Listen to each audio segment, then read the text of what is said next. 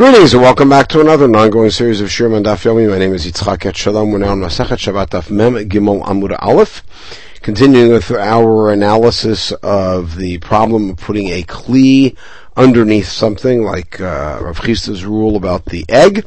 Amar Rabbi Yitzchak. Kashem she'enon kli tachat v'tzata, and here he says the opposite of Rav Chisda, kach en kofin alei kli b'shvil shelo tishaver. Just like you can't put a kli underneath a hen to catch the egg, similarly you cannot cover up the egg with a kli. Why? Kasavar en kli nital l'davar nital b'shabbat. Rabbi Yitzchak must be of the opinion that you're not allowed to move a kli for the purposes of something that itself can't be carried on Shabbat, and the egg that's freshly laid on Shabbat is no what? Meitave Kohanit so we threw all of the challenges that we had up above with the with the bedposts and all the other things we're allowed to move. Vishani, and in every case the answer was but B'tzarich Komo. Meaning, for instance, in the case of the uh, of the uh, the uh, bowl that you're allowed to um, to cover over the nair, or you're allowed to uh, move the bedpost to keep the roof. In every case, he said it's because the you needed the space where that thing was. So once you're allowed to move it, you can to move it for that. Toshma. So now we bring a new challenge. Whether the egg was laid on Shabbat or Yom Tov,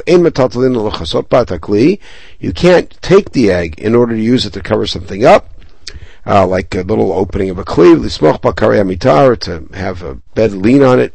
But you may cover it up.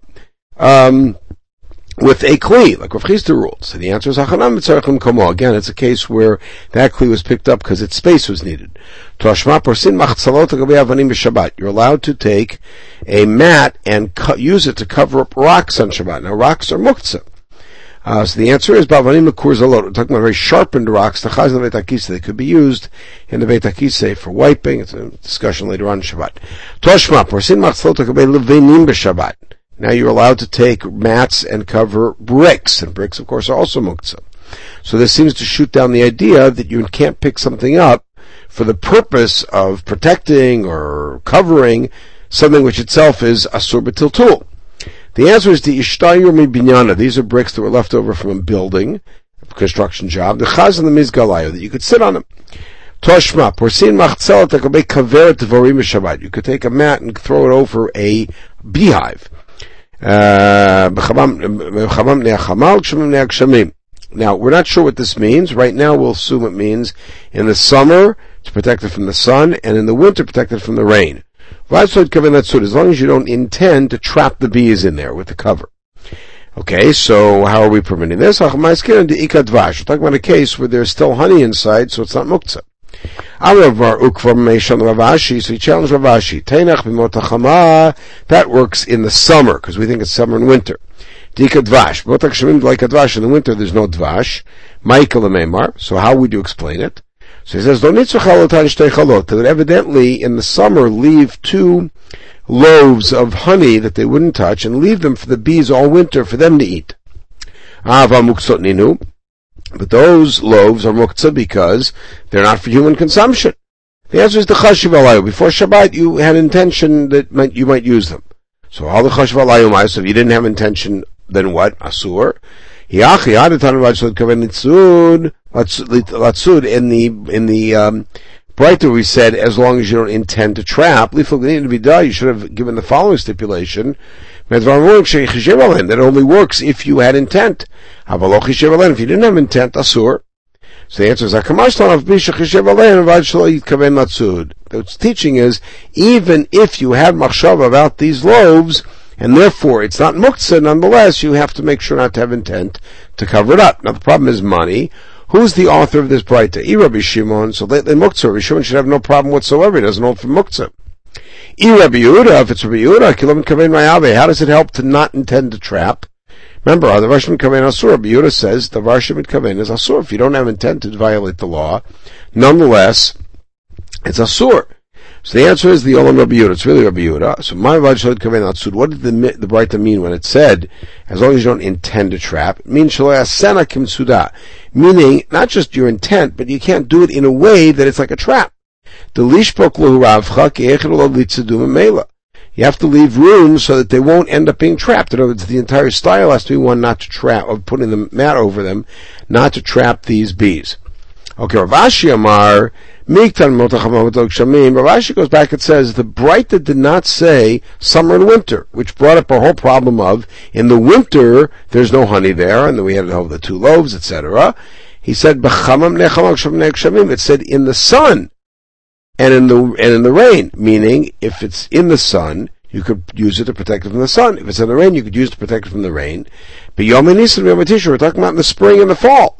Dika Chama, Vika Kshamim, there's sun and there's rain, and therefore Ikadvash, there's certainly honey the whole time, and therefore it's not muktzah, and therefore it's a great defense of Rabbi Yitzchak's position. However, Amar Rav Sheshet, Rav Sheshet then said, Fuku v'imrule Rabbi Yitzchak, go to Rabbi Yitzchak the following. Kvartir Gemar Ravuna Lishmatich Bevavel. Ravuna already explained what you were saying, and he interpreted it in Bavel, There is a way to set something up, this kind of a roundabout way, to set something up to protect something which is muktzah, by starting it off for something which is not. So for instance, uh, we'll see, you can make a protection for a mate, for a corpse, but you have to do it on behalf of the living. Alright, so Mahi, how does that work? Let's say there's a corpse lying out there in the sun, it's Shabbat, it's Muktzah, you can't move it. And by the way, according to Yitzchak, you can't even move something to protect him, because you can't move something on behalf of something which is Muktzah. So what do you do? You have two people sit, evidently straddling him, when they feel the earth is hot, then each one brings a bed or a, to, to sit on or lie on, because they can't sit on the ground. Cham the minute the sun overhead is too hot, and then they take a, a blanket or a sheet or something and throw it over themselves. And then, this one picks his bed up, and walks away, leaving the bed standing and the sheet or the cover hanging off it. And the other guy does the same thing when he said and on its own a got made. So in other words, he's saying that even if you accept Rabbi Yitzchak's con- concern that you're not allowed to move a neutral item on behalf of an item which is asur b'tiltul, the simple way to do it is to move it on behalf of something which is not asur b'tiltul, and in a roundabout way, it ends up protecting it. Okay, itmar. So we go back to the issue of the mate. Mate mutal b'chama. You have a corpse out in the sun. Rav Yehuda Amar Shmuel. What's the solution? Of chomim mital mita. You roll him from bed to bed until you get him into the shade. Put a loaf of bread on him, or put a child on him, or something else that's not muktzah, and then pick him up and move him. Now, certainly if there's a baby or there's a loaf, then certainly it's mutar, and that's the preferable way. The disagreement simply is the lately if there is no such thing available. And that is because um, uh, Shmuel holds that, uh, sorry, that uh, Rav holds that carrying something in an unusual way is still carrying, and therefore moving, rolling from bed to bed doesn't work. Shmuel says it's not, therefore it's mutar. So Lema Ketanoi, perhaps that replicates this Machlok Ketanaim. You're not allowed to save a corpse from a burning house. The house is burning and there's a corpse in there. You're not allowed to pull him out. Rabbi Yehuda ben Lakish, Shamati I heard that you could. So Hechidami, what's the case? If there's something available that's not muktzah to put on the mate, so my Tanakama, why would Tanakama say you can't do it? Go into the house, put the bread on the mate, carry the mate out. Idaleka, if there is none, then my Talmud Rabbi Yehuda ben Lakish, why would he say it's okay? And a outside, it must be disagreeing about rolling him out some weird way. Tanakama says that's called tiltul, you can't do it. And since you have no vehicle to carry him out legally, you're done. Marsavaloshme tiltul, Yerban Lakish says, it's not tiltul, and therefore you carry him out in a weird way. But of course they didn't say that, that's what we're just positing about the machloket. Say, look, the tiltul, we're ruling here like Rav, that you can't use some trick or, trick way of moving him, or some off way of moving him. What's his reason for being matir? To be talk and this is a concern we're going to see later on in the 16th parak about saving things from a fire.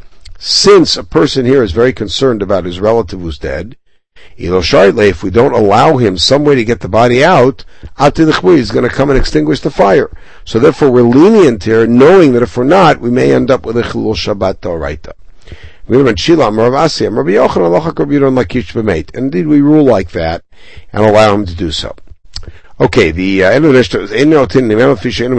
You cannot benefit from the oil that's there because the oil that dripped out was not minamuchan. It's not prepared before Shabbat.